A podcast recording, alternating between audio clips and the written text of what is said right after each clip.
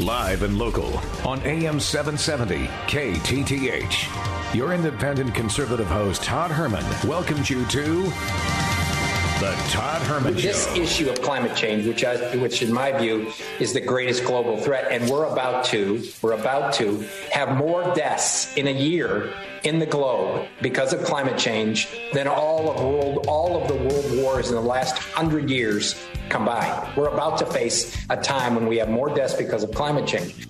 Matt Dowd, ladies and gentlemen, a fixture of leftist media, certainly not issuing panic porn on this day, the day the Lord has made, these times in which God has decided we shall live. Thankfully, there's a guy I know who can swoop right into this conversation and set the record straight on that. Bad teachers, madness of unionism. Yeah, it's warm. It might even be uncomfortably warm. That's life. Deal with it. Shut up about it. Halibut aren't majestic. I've learned that. Nobody is allowed to say my name. Bungee! Oh, I am going down! The cord caught! My hands did not touch the water! I'm springing up near the bridge! Free fall again! Down near the water! I did it! I want to apologize that we still don't have Tom Tom Petty's free fall in there. Oh, Or it's well. you. I mean, it's, There's always the future. There's always um, time for things to get better. What's going on? What a great make sure- Friday morning this is. it is. I just wanted to make sure. I think Matt Dowd was referencing this you here. issue of climate change, which, I, which in my view is the greatest global threat, and we're about to, we're about to have more deaths in a year in the globe because of climate change In the How's that work? How does he count those deaths? Is that do they have uh, surveillance techniques, or um, they're just tracking everybody's Fitbit? How do they do that, Dori? That's an amazing act of, of science, as the I'm more say. convinced than ever that the mask and the vaccine mandates are not for public health, but they are just a prelude of what is to come. Because if if they now say that climate change is the greatest existential threat that the planet faces because they were saying that about you know, the coronavirus. and now they're going to be able to transition right after this into climate change after we've been softened up for a couple of years of our rights being peeled away. And then they can continue to peel and strip away those rights and freedoms uh, because we've been softened by their incrementalism. You know, it's like a boxing match. You go to the body, you go to the body. They've been going to the body for almost two years now. And eventually you lower your gloves, and that's when, bam, they come in with that knockout punch. And so I think that's what uh, this is all about, Todd. I'm convinced of that. So you're not saying, for instance, that we would have the CDC director, the boss lady, uh, Rochelle Walensky, um, now talking about, oh, I don't know, just maybe This guns. is actually a stunning moment that a director of the CDC is even talking about this issue, is even using the word guns. It hasn't happened in years and years. Every day we turn on the news and there are more young people dying. I swore to the president and to this country that I would protect your health. Um, this is clearly one of those moments, one of those issues that is harming America's health. But there's a reason why your predecessors didn't address it. Now, you're not suggesting that they're hmm. going to use emergency status to maybe lock us in our homes or, or, or, or change how far we can drive or what cars we must drive, and to maybe come along and scoop up our guns, which of course are causing the disease of, of quote, gun violence. Right. Well, if, if you heard what they're doing in, there's six states in Australia. Have you heard what they're doing in the state of South Australia now? Oh, you mean where they're pulling people over because they're 5K outside of their 5K distance from their home and arresting them for inciting? Well, it's uh, it's in Oh, addition oh. to that. Oh, okay. They- Tell my audience about this. Yes, I do know. Okay, they they've developed an app, and everyone will be forced to download this app. It also has geolocation, and you're going to have to take a picture of yourself to prove that you are in the location that your app says you're in. And if you're not, then the police are going to come out and come after you. Which I still don't know how that works. If you're not where you're supposed to be, I don't know where the cops are going to go to look for you. But you know, Australia, great example. That was the first country that took away our guns their guns. Uh, people don't have any defense now against a roughshod government. And so now they have to take a picture at random times. They'll get a text at random times and then have to send a picture into the government to prove they are where they claim to be. And they're okay with that.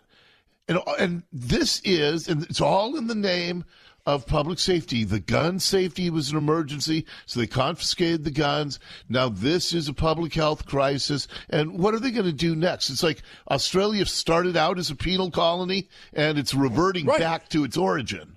You and I uh, mind melded on something early on, and that was the move that we saw in the separate country of Washington State and Seattle to track drivers wherever they go and to charge you. You yes. were the first to say on the radio, charge you every inch you drive. And I came along and had some of the people like Reema Griffith on. She was with the Washington State Transportation Commission. She lied to my face on my radio show. I said, You've already made the decision to do this. You intend to have blackmail pricing. So you, you know, one day your work, your, your drive to work is a hundred bucks, like there and back, 50 each way. It's already happening in DC. Right. Dori, they're going to do that by force. It's going to be in the cars. And uh, personally, me, I'll hack the car. I, I, I'm not participating. But you think Australians, they're going to say, I don't want to take my picture at random moments. You know what the government's going to say next, right? Hmm. Well, why don't we just put a device in you? That's right. no, I can't even believe you and yeah. I are having this conversation. But it's the same thing that they've done with the cars. Oh, you don't want to go to the DMV every three months and have us look at your odometer? Right. You don't want to. You don't want to stand in line every three months in your car. Oh, well, we'll just put a device in your car. How how would they not then say, well, let's just you know you wear a Fitbit anyway. Let's just put one in your brain. Yeah, yeah. Why not? Let's get right. those chips going. I, I, can you honestly step back for a second? You and I are friends outside of the radio show. I'd like to think that. I, I consider you a friend let's you and I take a breath for a second.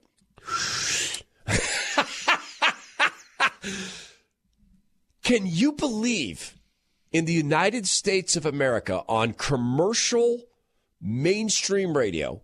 You and I, who I think are pretty careful about what we say, we want to be trustworthy. Can you believe that you and I can see this on the horizon? How uh, can can do you ever step back and go, "Dear God, where are we?" Well, I can believe it because I, yeah, I'm very proud.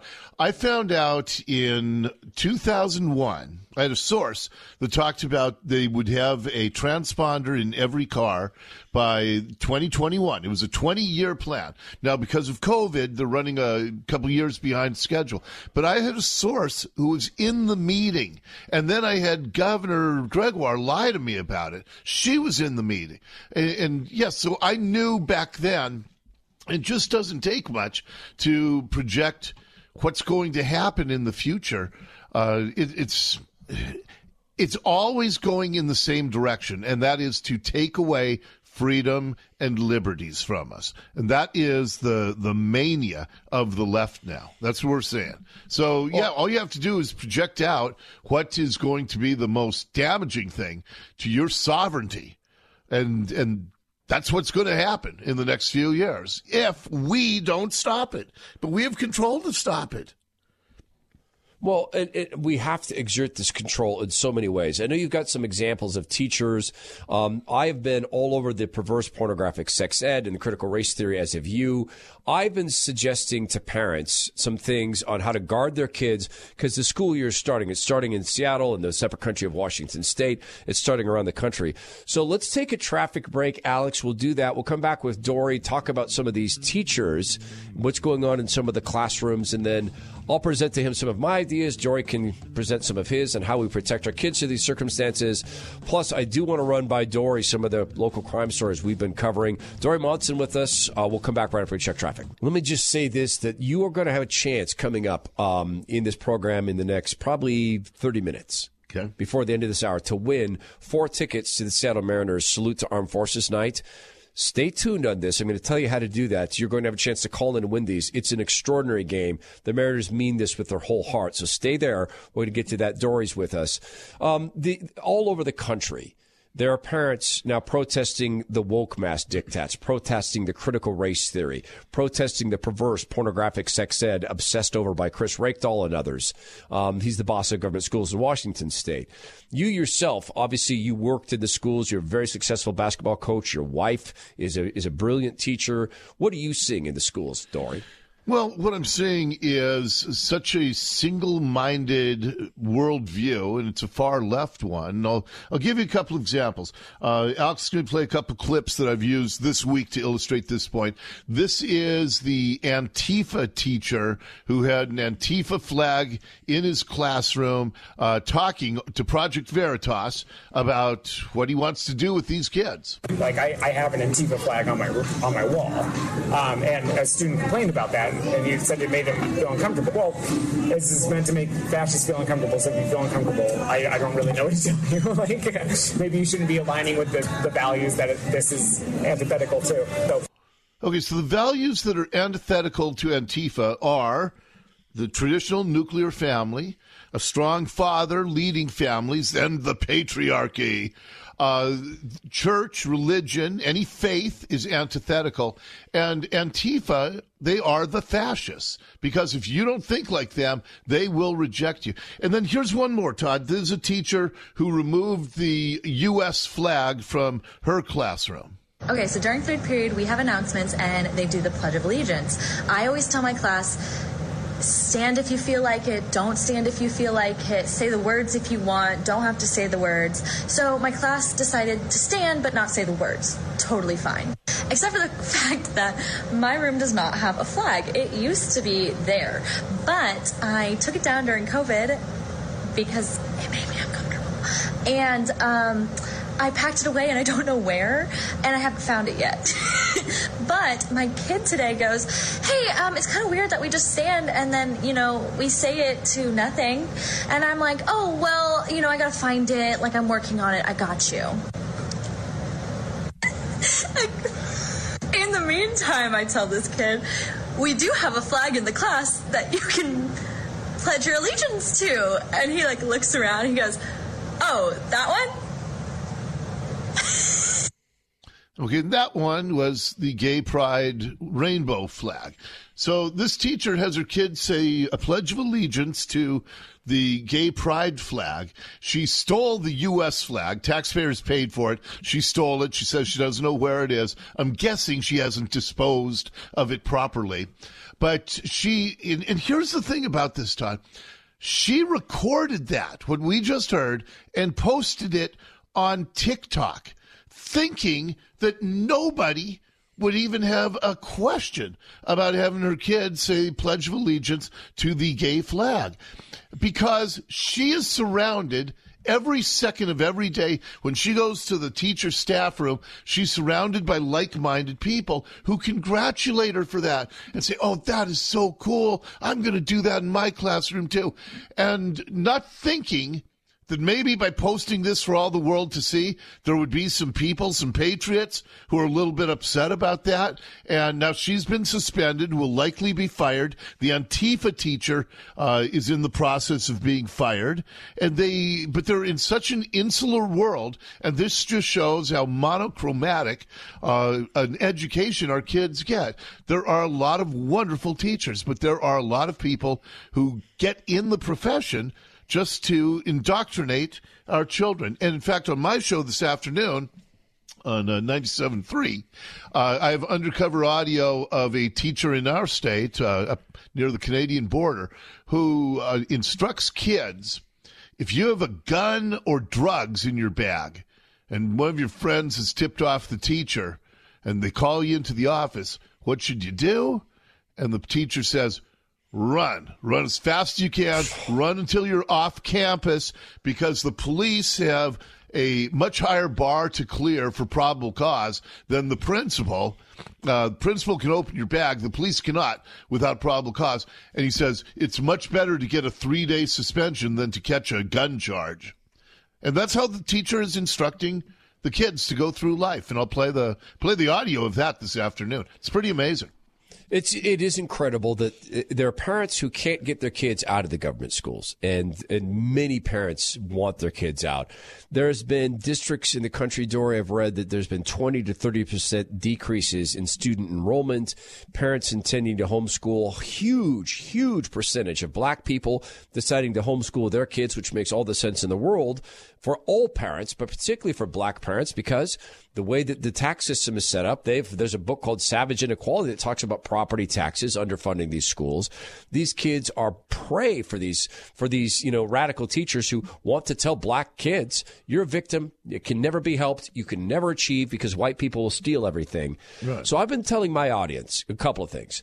Number one, dads need to be on speed dial. So in, in terms of critical race theory, if a teacher calls you a racist because you're white, they're a racist. You should call your dad and have your dad go down to the school.